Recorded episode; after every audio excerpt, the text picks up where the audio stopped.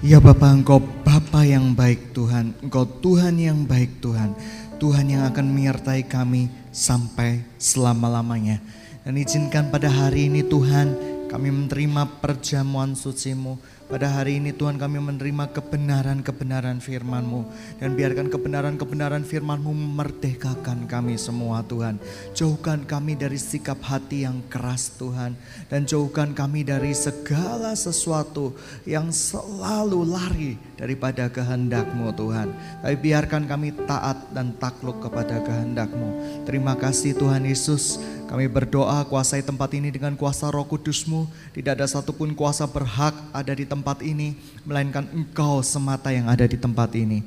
Dan di dalam nama Tuhan Yesus Kristus kami berdoa dan mengucap syukur. Haleluya. Amin. Mari kita buka kebenaran firman Tuhan. Seri khotbah hari ini masih berhubungan dengan SOW Lukas ke-14. Begitu banyak pasukan Tuhan yang setelah menerima kasih karunia Tuhan, dilawat Tuhan dalam perjalanan peperangan mereka, mereka mengalami ikatan-ikatan kembali. Percayalah kepada saya dan percayalah kepada firman Tuhan bahwa perjalanan menuju ke kota kemenangan itu tidaklah mudah. Mungkin baru saja Anda satu hari mengalami hadirat Tuhan yang luar biasa. Kita tahu kunci untuk menerima hadirat Tuhan yaitu pertama kita mau bersedia humble untuk menjamah jubah Tuhan Yesus dan Tuhan pun akan menjamah kita Tuhan tidak bisa menjamah seseorang yang belum menyerahkan hatinya kepada Tuhan tentunya. Mungkin Anda baru saja satu hari, dua hari, tiga hari keluar dari SOW. Tetapi di dalam perjalanan satu hari, saya percaya iblis tidak akan pernah membiarkan Anda kembali lagi kepada Tuhan. Iblis akan membuat ikatan-ikatan baru di dalam kehidupan Anda tetapi percayalah, Anda harus tetap kuat, sebab Tuhan yang memampukan kita semua. Ikatan-ikatan baru, seorang prajurit tidak boleh memikirkan kepentingan pribadinya lagi ketika dia sedang di dalam peperangan. Dan prajurit yang tidak konsentrasi di dalam peperangan, dia pikirin anaknya, dia pikirin istrinya, dia pikirin segala sesuatunya. Dia akan dengan mudah menjadi sasaran tembak oleh musuh. Oleh karena itu hari ini saya peringatkan kepada Anda semua untuk berjaga-jaga dan berhati-hatilah. Iblis mungkin mau buat ikatan-ikatan baru di dalam kehidupan kamu. Kakinya mulai, mungkin kaki-kakimu mulai diikat oleh iblis. Engkau mulai malas lagi untuk melangkah. Tapi percayalah, Segala sesuatu yang terjadi tidak ada yang kebetulan. Jikalau engkau mengalami seperti itu, percayalah di alam rohanimu engkau sedang berusaha diikat oleh iblis kembali. Iblis mengikat kita dengan apa? Kekhawatiran. Kekhawatiran akan hari depan membuat kita tidak bisa melangkah dengan baik. Kekhawatiran akan hari esok membuat kita nggak bisa melangkah dengan baik. Tapi percayalah, hari esok itu ada di genggaman tangan Tuhan. Dia tidak akan pernah melupakan perbuatan tangannya. Mari kita baca Lukas 14 ayatnya yang ke 25. Pada suatu kali banyak orang berduyun-duyun mengikut Yesus dalam perjalanannya. Sambil berpaling ia berkata kepada mereka, Jikalau seseorang datang kepadaku dan ia tidak membenci bapaknya, ibunya, istrinya dan anak-anaknya, saudara-saudaranya, laki-laki atau perempuan, bahkan nyawanya sendiri, ia tidak dapat menjadi muridku. Di dalam terjemahan aslinya bukan membenci. Di dalam terjemahan aslinya yaitu barang siapa yang tidak melepaskan ikatannya kepada bapaknya, ibunya, istrinya, anak-anaknya, saudara laki-laki, saudara perempuan, dia tidak bisa menjadi muridku. Karena apa yang terikat di bumi akan terikat di sorga. Tapi apa yang dilepaskan di bumi akan dilepaskan di sorga. Begitu banyak ketika kita sudah mengalami hadirat Tuhan, kita masuk ke dalam kehidupan nyata. Roh kekhawatiran mulai muncul dalam kehidupan kita. Bagaimana suamiku kelak? Bagaimana istriku kelak? Bagaimana tuaku kelak? Bagaimana anak-anakku, masa depannya anak-anakku? Firman Tuhan berkata, ayat ini ketika saya selidiki ada hubungannya dengan orsentik. Barang siapa yang tidak mau bergantung penuh kepada Tuhan, dia nggak akan pernah bisa menjadi murid Kristus. Karena melepaskan ikatan berbicara, kita mempercayai Bapa sepenuhnya bahwa dia tidak pernah berdusta, bahwa Bapa tidak mungkin berdusta. Jadi kita tidak akan pernah khawatir akan masa depan kita. Kita tidak akan terlalu terikat, kita tidak boleh terikat kepada ayah ibu kita. Artinya apa? Menguatirkan ayah dan ibu kita dengan sangat. Memiliki ikatan-ikatan yang melebihi ikatan dengan Tuhan. Sehingga engkau tidak bisa melakukan apa-apa, tidak bisa bekerja. Banyak suami yang demikian terikat pada istrinya dan istri terikat pada suaminya sehingga mereka tidak bisa bekerja. Mereka bulan madu forever Artinya apa? Tiap hari pikirannya hanya cinta, cinta, cinta, cinta, cinta. Mereka sesungguhnya udah diikat, diikat oleh iblis apa? Iblis cinta. Banyak orang pacaran, banyak orang yang teman spesial. Mereka menghabiskan hari-harinya hanya untuk teman spesialnya. Mulai dari pelayanan apa? Mulai dari pelayanan konseling dilakukan untuk teman spesialnya Pelayanan ojek dilakukan untuk teman spesialnya. Pelayanan driver dilakukan untuk teman spesialnya. Dan seharian penuh pikirannya hanya tertuju pada teman spesial, teman spesial, teman spesial. Sedangkan dia hidup di bumi waktu demi waktu sudah berjalan dengan begitu cepatnya. Dia mulai muncul ikatan-ikatan baru saya mau kasih tahu, kalau Anda tidak mau serahkan teman spesialmu itu pada Tuhan dan Anda mau bergantung penuh kepada Tuhan, kalau itu kehendak Tuhan, saya cuma mau mengatakan, jadilah jadi. Tidak mungkin Tuhan mengingkari perjanjiannya. Kalau kau menguatirkan, kita berusaha untuk menjadi hero buat teman spesial kita.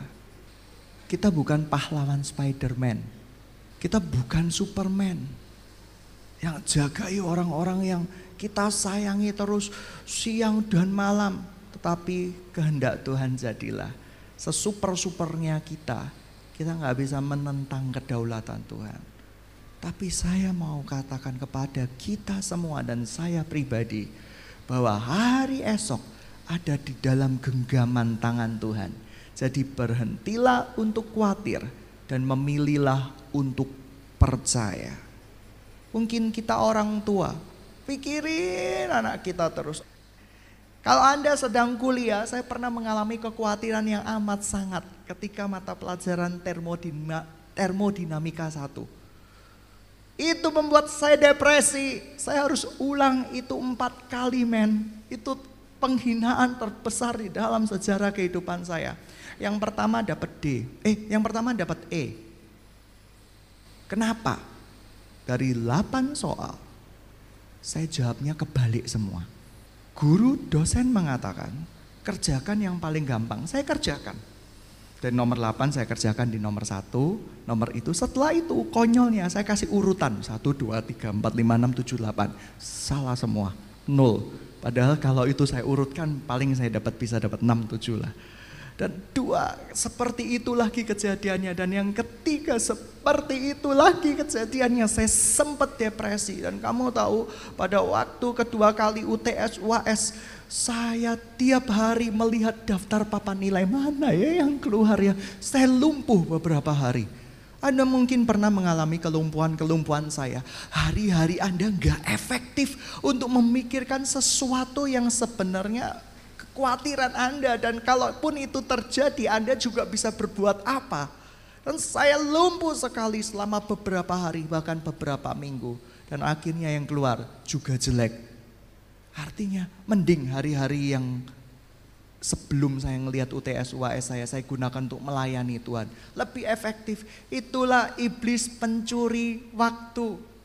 Iblis yang membuat waktu kita di bumi dipersingkat dengan cepatnya sehingga kita tidak bisa mendapatkan anugerah apa-apa. Oleh karena itu Tuhan berkata, barang siapa yang tidak bergantung penuh padaku, barang siapa yang tidak menyerahkan bapak, ibunya, istrinya, anaknya di dalam tanganku, sesungguhnya tidak layak menjadi muridku. Artinya apa?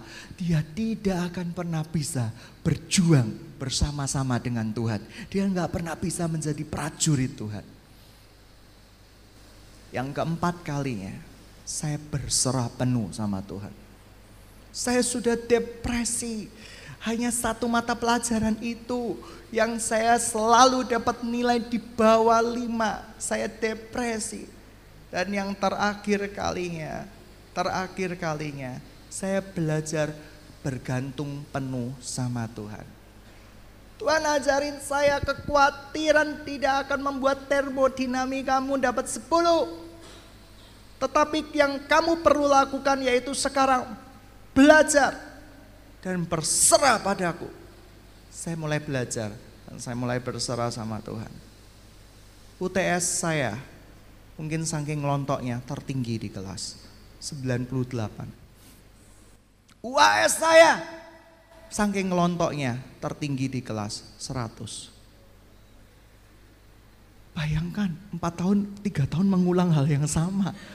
Saya tuh sudah expert sekali waktu itu ya. Di luar kepala, orang lain buka buku, diktat saya di luar kepala rumusnya.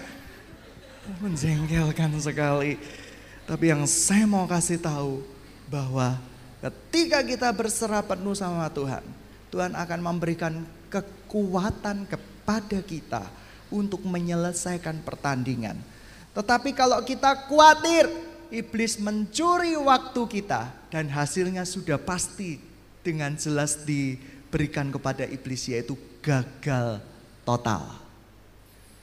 Ini berbicara soal murid Tuhan. Berapa banyak yang nggak pernah bisa mendapat menjadi murid Tuhan karena kekhawatiran. Eh, hari depan itu sudah ada di kitabnya Tuhan. Kamu tinggal berserah penuh sama Tuhan. Maka apa? Maka semua yang kamu khawatirkan tidak bakal terjadi. Semua yang kamu khawatirkan, waduh nanti ayah ibuku kalau sudah tua sakit-sakitan gimana enggak. Ketika kamu percaya dan bergantung penuh sama Tuhan, pemeliharaan Tuhan itu ajaib dan sempurna. Mungkin orang lain yang kaya raya, uangnya habis untuk apa? Untuk mengobatkan ayah ibunya. Tetapi ketika kamu berserah penuh sama Tuhan, Tuhan tidak pernah lupa dengan penyerahan hatimu. Sekali lagi Tuhan tidak akan pernah lupa dengan penyerahan hatimu. Sehingga ayah ibumu panjang usianya, lanjut usianya. Dan sampai cucu, cicit dan bahkan sampai kamu meninggal ayah ibumu tetap ada di muka bumi ini. Kenapa? Karena engkau berserahkan semua kekhawatiranmu di hadapan Tuhan. Saudara, kamu harus tahu dosa yang sudah menjadi kebiasaan daging. Setiap dosa seksual ada roh jahatnya. Ada seseorang yang sharing sama saya bahwa dia selalu terikat dengan pornografi, dia selalu bayangin yang porno-porno, yang porno-porno, tetapi ketika di retreat dilawat Tuhan seperti itu dengan luar biasa, dia bebas. Yang bebas itu apanya? Roh jahatnya. Roh jahatnya nggak akan betah dengan hadirat Tuhan, dia akan keluar. Tetapi insting alaminya yang sudah dilatih roh jahat belasan tahun lamanya, mungkin 5-6 tahun lamanya, itu bekerja begitu dia keluar dari retreat hari pertama masih bau-bau hadirat Tuhan gitu ya. Hari kedua, hari ketiga mulai lagi dia mau lari kepada dosa. Tetapi dia juga berkata bahwa apa?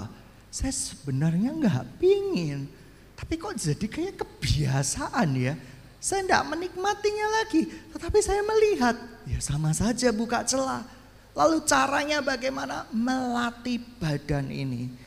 Ingat, orang yang kecanduan narkotik, kita bisa doain roh jahat yang mencengkram dia untuk keluar. Keluar! Roh jahatnya keluar. Tapi tubuh yang kecanduan ini perlu dilatih. Perlu dibimbing, perlu dibina. Sehingga apa? Tidak lagi mengikuti keinginannya. Melatih, melatih tubuh. Kasih salam kiri kanan belakangmu. Jangan biarkan roh jahat mengisi hidup Anda kembali. Jangan biarkan roh jahat mengisi kehidupan kita lagi. Berikutnya, 27. Barang siapa tidak memikul salibnya dan mengikut aku, ia tidak dapat menjadi muridku. Sebab siapakah di antara kamu yang mau mendirikan di sebuah menara tidak duduk dahulu membuat anggaran biayanya. Kalau-kalau cukup uangnya untuk menyelesaikan pekerjaannya itu supaya ia sudah menyelesaikan dasarnya dan tidak dapat menyelesaikannya. Jangan-jangan semua orang yang melihatnya mengejek dia sambil berkata orang itu mulai mendirikan tetapi ia tidak sanggup menyelesaikannya. Hari ini saya cuma mau katakan kepada kita semua, kita sudah mendirikan bangunan yang baik, tetapi kita akan menyelesaikannya dengan baik juga. Kita harus memikirkan bagaimana cara menyelesaikannya. Bukan sekedar membangun saja, tapi menyelesaikan. Menyelesaikan itu lebih lebih sukar daripada membangun. Kita dengan mudah saja membangun sebuah bangunan tanpa integritas. Ya, tanpa integritas, tanpa rahasia dari komitmen kita bisa pergi dan tinggalkan bangunan tersebut. Seorang tukang-tukang bangunan biasanya seperti itu mereka ketika sudah tawar-menawar harga, disetujui sebuah harga, tapi akhirnya dia tidak menyelesaikan harga tersebut. Dia merasa tidak cukup, ditinggal lari bangunan tersebut. Itu kisah-kisah yang serba nyata di dalam dunia bangunan. Tapi saya pernah mengenal juga satu dua orang tukang bangunan yang sekalipun dia sudah salah, dia salah memberikan harga, tapi dia punya rahasia komitmen. Saya menyelesaikan. Saya sampai terenyuh. Dia dengan seorang diri, dia berusaha untuk menyelesaikan semua pekerjaan rumah itu. Pekerjaan rumah itu molor sampai satu tahun. Dia berusaha menyelesaikannya. Dan saya, saya percaya Tuhan respect dengan orang-orang seperti itu. Kamu tidak tahu, sementara kita berkhotbah, sementara hamba Tuhan berkhotbah, sementara firman disampaikan, iblis terima? Tidak. Ketika Tuhan izinkan Anda punya karunia penglihatan tuh di belakang-belakang saya, di belakang-belakang Anda dan di belakang-belakang saya penuh dengan bala tentara iblis. Kenapa? Dia siap mencuri waktunya. Saya tahu begitu banyak orang yang punya masalah di tempat ini. Tetapi saya percaya kalau kita bergantung penuh sama Tuhan, kita nggak akan pernah dipermalukan. Berikutnya, 31. Atau raja manakah yang kalau mau pergi berperang melawan raja lain tidak duduk dahulu untuk mempertimbangkannya? Apakah dengan 10 ribu orang ia sanggup menghadapi lawan mendatanginya dengan 20 ribu orang? Jikalau tidak, ia akan mengirim utusannya selama musuh itu masih jauh untuk menanyakan syarat-syarat perdamaian. Demikian pula lah tiap-tiap orang di antara kamu yang tidak melepaskan dirinya dari segala miliknya tidak menjadi uh, tidak dapat menjadi muridku. Garam memang baik, tetapi jikalau garam menjadi tawar, dengan apa ia diasinkan tidak ada lagi gunanya baik untuk ladang maupun untuk pupuk dan orang membuangnya Tetapi siapa mempunyai telinga untuk mendengar, hendaklah ia mendengar. Talenta memang baik. Urapan memang baik. Jubah memang baik. Itu semua pemberian dari Tuhan. Tetapi jikalau talenta dan jubah itu dan semua pemberian Tuhan itu tidak diserahkan kepada Tuhan untuk kemuliaan nama Tuhan, ia seperti garam yang kehilangan asinnya. Bentuknya saja garam, memberkati banyak orang, tetapi ingin dinikmati tidak bisa karena sudah tidak asin lagi. Sidang jemaat yang dikasih Tuhan, penyerahan demi penyerahan. Tiap hari adalah penyerahan demi penyerahan. Kita harus kalah. Ketika saya berdebat dengan seseorang, saya harus kalah, saya harus ngalah, harus ngalah sekali lagi. Itu pertempuran yang terbaik. Pertempuran yang terbaik itu yaitu mengalah dan berserah kepada kedaulatan Tuhan. Sebab Tuhan yang akan berperang buat kita. Dan tangan kanannya akan membawa kita kepada kemenangan. Amin. Amin. Melepaskan ikatan-ikatan yang ada. Saya percaya ketika kita berperang di dalam sebuah peperangan rohani yang besar sekali, iblis berusaha untuk menghancurkan kita. Anda mengalami hadirat Tuhan, Anda tidak ingin pergi dari tempat itu, tetapi itu tidak akan membuat Anda tidak diikat kembali. Syarat untuk tidak diikat kembali percaya, bergantung penuh sama Tuhan. Dan yang kedua apa? Mulai latih dirimu supaya engkau bebas daripada tipu daya yang sama. Orang-orang yang kena dosa seksual, hindari tempat-tempat yang menimbulkan nuansa seksual bagi kamu. Orang-orang yang punya dosa kekhawatiran, oh kekhawatiran itu dosa loh. Kekhawatiran itu dosa mulai belajar percaya sama Tuhan, bergantung penuh sama Tuhan. Tutup handphonemu, hentikan BB-mu. Satu hari saja bergantung penuh sama Tuhan. Aku tidak perlu tahu status-status orang-orang yang kukasihi. Tapi aku percaya, aku mau serahkan mereka di dalam tangan kasih Tuhan. Kalau status orang tua kita sakit kepala, kita langsung berespon. Uh, kenapa di situ tidak ada panadol? Tidak ada mana ya? Wah respon gitu. Oh, hidup kita penuh dengan respon. Padahal dulu sebelum ada PP, baik-baik saja. Alat komunikasi seperti dua senjata. Dia bisa digunakan untuk memperlebar kerajaan Tuhan, tetapi dia juga bisa untuk mematahkan senjata anak-anak Tuhan. Alat komunikasi sekarang didesain supaya kita menjadi seperti Tuhan. Kalau Anda ngerti tanda-tanda zaman. CCTV. Dengan CCTV banyak sekali hamba-hamba Tuhan sekarang berlomba pasang CCTV. Supaya tahu kondisi kamarnya aman, kamar anaknya aman, kamarnya aman, ya kan? Lingkungannya aman. Saya pun kena sindrom seperti itu.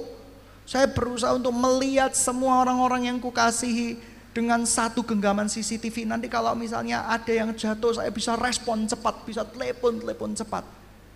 Tapi Tuhan berkata, kamu mulai tambah khawatir. Kamu mulai tidak percaya sama saya. Sayalah CCTV yang terbesar di surga dan di bumi. Dan setiap sudut ruangan itu bisa diamati oleh Tuhan. CCTV sebenarnya diambil dari sebuah penelitian tentang eagle eye. Mata elang. Dari riset-riset yang ada, mata elang itu bisa menjelajah sampai berapa kilometer per, uh, dan bisa mengerti kondisi-kondisi yang ada. Oleh karena itu CCTV mulai diciptakan dari yang paling uh, sederhana sampai yang paling hebat sekalipun. Tapi Anda mulai sadar enggak? dunia membawa kita ke arus kekhawatiran. Kekhawatiran. Zaman dahulu banyak orang yang anaknya sekolah 5 km mereka nggak khawatir. Karena apa? Mereka bergantung penuh sama Tuhan. Kalau zaman sekarang anak 5 menit tidak datang sudah khawatir bukan main. 10 menit nggak datang khawatirnya bukan main. Lihat kekhawatiran melumpuhkan hidup kita. Yang tadinya kita bisa dibuat untuk melayani, bekerja, kita pikirin untuk seperti itu. Semua bisa kena roh kekhawatiran, hamba Tuhan pun bisa kena roh kekhawatiran. Tapi hari ini kita patahkan roh kekhawatiran itu. Dan ketika roh kekhawatiran itu sudah pergi, latih tubuh kita, latih tubuh kita supaya tidak mengingin, mengikuti keinginannya lagi. Melatih tubuh kita supaya tidak mengikuti keinginannya lagi. Amin. Amin. Mari kita baca firman Tuhan di dalam Mazmur Mazmur 84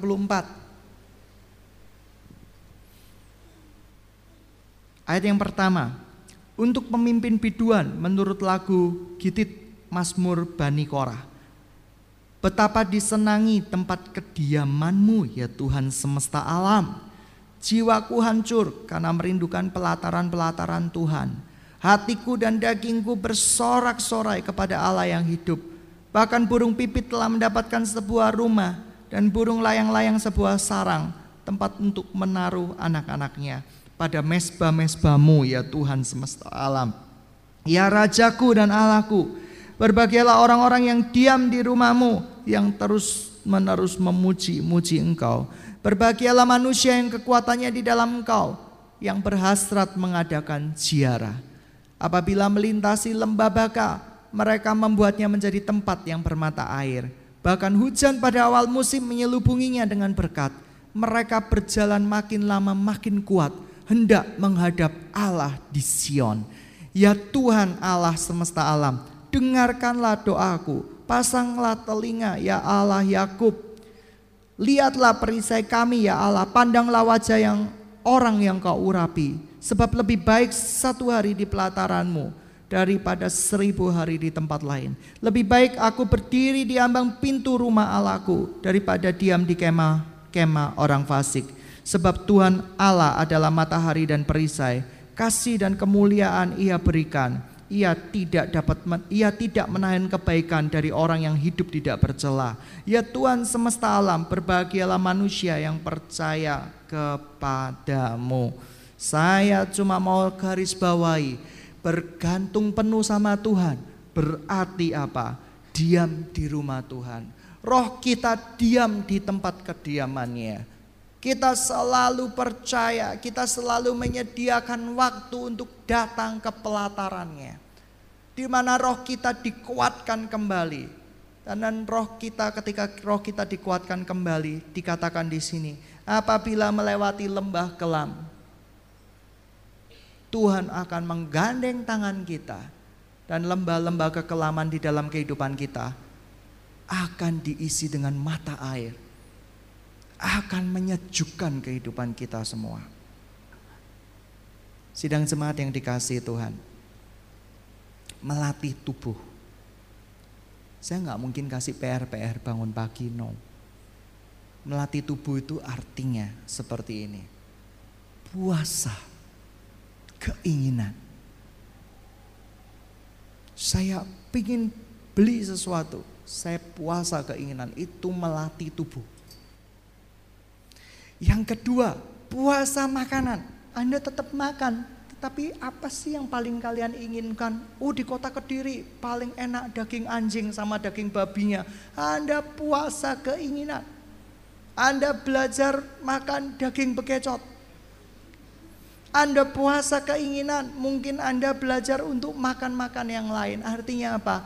Yang menyenangkan dagingmu, jangan kamu kasih. Ketika ada suara-suara di telinga, kuatiro, kuatiro, kuatiro, kuatiro. Kamu apa yang kamu lakukan supaya tubuhmu tidak mendengarkan? Kamu berkata balik sama suara-suara itu, percaya, percaya, percaya. Kamu tahu, anak-anak Tuhan kalau mau ke Gunung Sion. Gunung Sion itu tempatnya siapa? Tempatnya Tuhan. Tapi di tengah-tengah gunung itu, sebelum gunung itu tempatnya iblis. Kok bisa? Alkitab mencatat beberapa kali pembicaraan antara Tuhan dan iblis. Dan iblis dengan mudahnya masuk ke dalam sorga. Amin. Amin. Saudara, saya mau ceritakan doktrin itu diciptakan untuk membuat orang semakin mengenal Tuhan. Tetapi doktrin itu bukan firman Allah.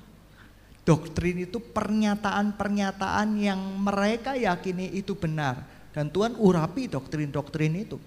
Ada Calvinis, ada Armenian, ada Reformat. Tapi yang saya yakini di gereja ini, kami percaya kepada Kristus sebagai juru selamat kami yang hidup. Amin. Yang kedua, kami percaya orang yang sungguh-sungguh percaya kepada Kristus memiliki ciri-cirinya. Dan yang ketiga, dan orang yang percaya kepada Kristus pasti diselamatkan.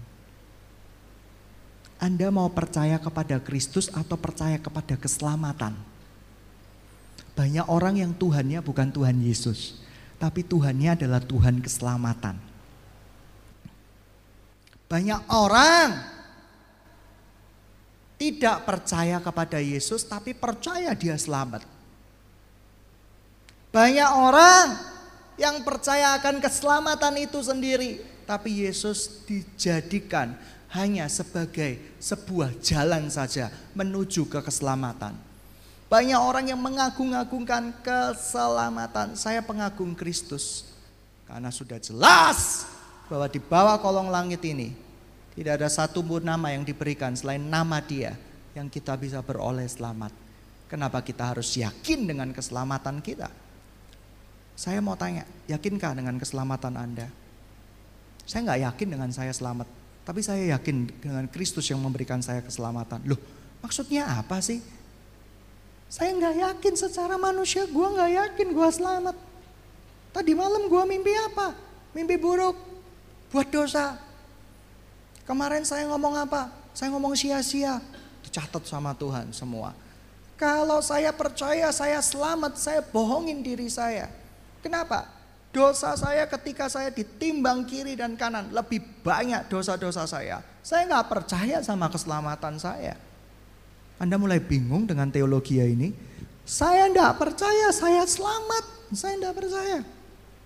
Tapi saya percaya kepada Kristus yang telah menebus dosa-dosa saya. Bahwa lewat dia satu-satunya jalan, satu-satunya pengagungan saya. Saya yang gak yakin saya diselamatkan. Saya pasti selamat. Mulai ngerti? Kita percayanya sama Kristus. Buat apa saya tanyain Anda semua? Siapa yang yakin Anda sudah diselamatkan? Anda angkat tangan semua. Tapi ciri-ciri Anda tidak seperti orang yang sedang diselamatkan. Saya tidak percaya akan keselamatan. Saya tidak percaya bahwa saya pasti selamat, saya yakin saya pasti selamat. Oh enggak, tubuh saya menolak untuk percaya. Anda harus perhatikan tubuh saya menolak untuk percaya karena dosa saya banyak sekali yang saya lakukan belasan tahun yang lalu. Tidak mungkin bisa menutupi dengan kebaikan saya. Ketika ada hamba Tuhan menantang Anda, percaya nggak kamu sudah diselamatin? Kalau kamu nggak selamat, berarti kamu rendah imanmu. Ayo maju ke depan. Saya nggak pernah mau maju ke depan. Kenapa? Saya nggak yakin hamba Tuhan itu juga selamat secara mata jasmani. Tetapi ketika saya percaya kepada Kristus, Dia yang membuat saya yakin akan keselamatan itu. Dia yang membuat roh saya yakin bahwa saya sudah memperoleh hidup yang kekal. Tapi iman saya bukan pada selamat, iman saya pada Kristus. Siapa yang imannya pada selamat angkat tangan? Ya kan? Keselamatan. Banyak orang di luar Kristiani percayanya kepada selamat, bukan pada Kristus. Oleh karena itu dia nggak selamat. Wong Tuhannya bukan Tuhan Yesus kok. Tuhannya namanya selamat kok. Anda mengerti maksud saya? Kita boleh ragu, galau. Aduh masuk surga enggak ya? Tapi kita enggak boleh galau ketika terima Yesus. Kita enggak boleh galau mempercayai Tuhan Yesus. Kenapa? Dengan percaya kepada Tuhan Yesus, maka sesungguhnya semua akan menjadi milik kita selamat. Saya tidak mau hanya keselamatan saja yang milik saya kelak. Saya mau semua bagian yang saya berhak ambil di dalam kerajaan sorga itu menjadi milik saya. Dan itu terjadi jikalau saya menyerahkan seluruhnya kepada Tuhan. Tuhan Yesus satu-satunya jalan. Itu tidak bisa ditawar lagi. Banyak orang berusaha untuk menggagalkan doktrin keselamatan ini. No. Ketika Anda tanya sama saya waktu-waktu saya galau. Kuadi yakin nggak Kuadi selamat? Secara pikiran gue nggak yakin. Nggak yakin, tapi gue bergantung penuh sama Kristus. Dan saya yakin dia tidak pun ingin mengingkari janjinya. Pasti saya diselamatkan. Amin. Amin.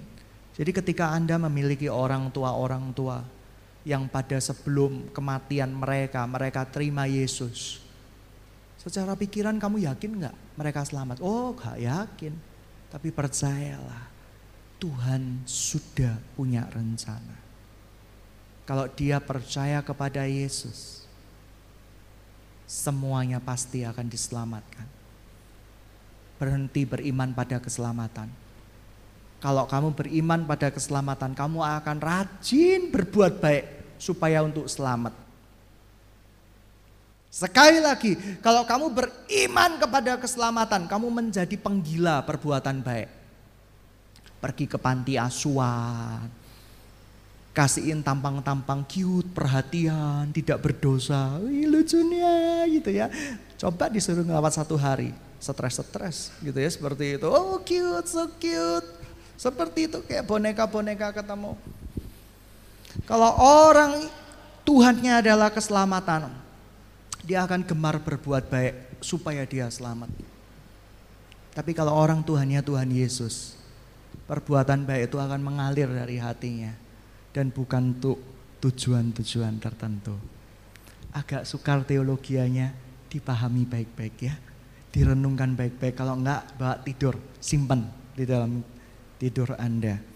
Banyak orang yang punya Tuhan keselamatan, tetapi bukan punya Tuhan Yesus. Oleh karena itu, dia berusaha untuk cari dirinya supaya selamat. Tetapi ketika saya punya Tuhan Yesus, saya mungkin tidak seberapa yakin saya diselamatkan tubuh saya maksud saya.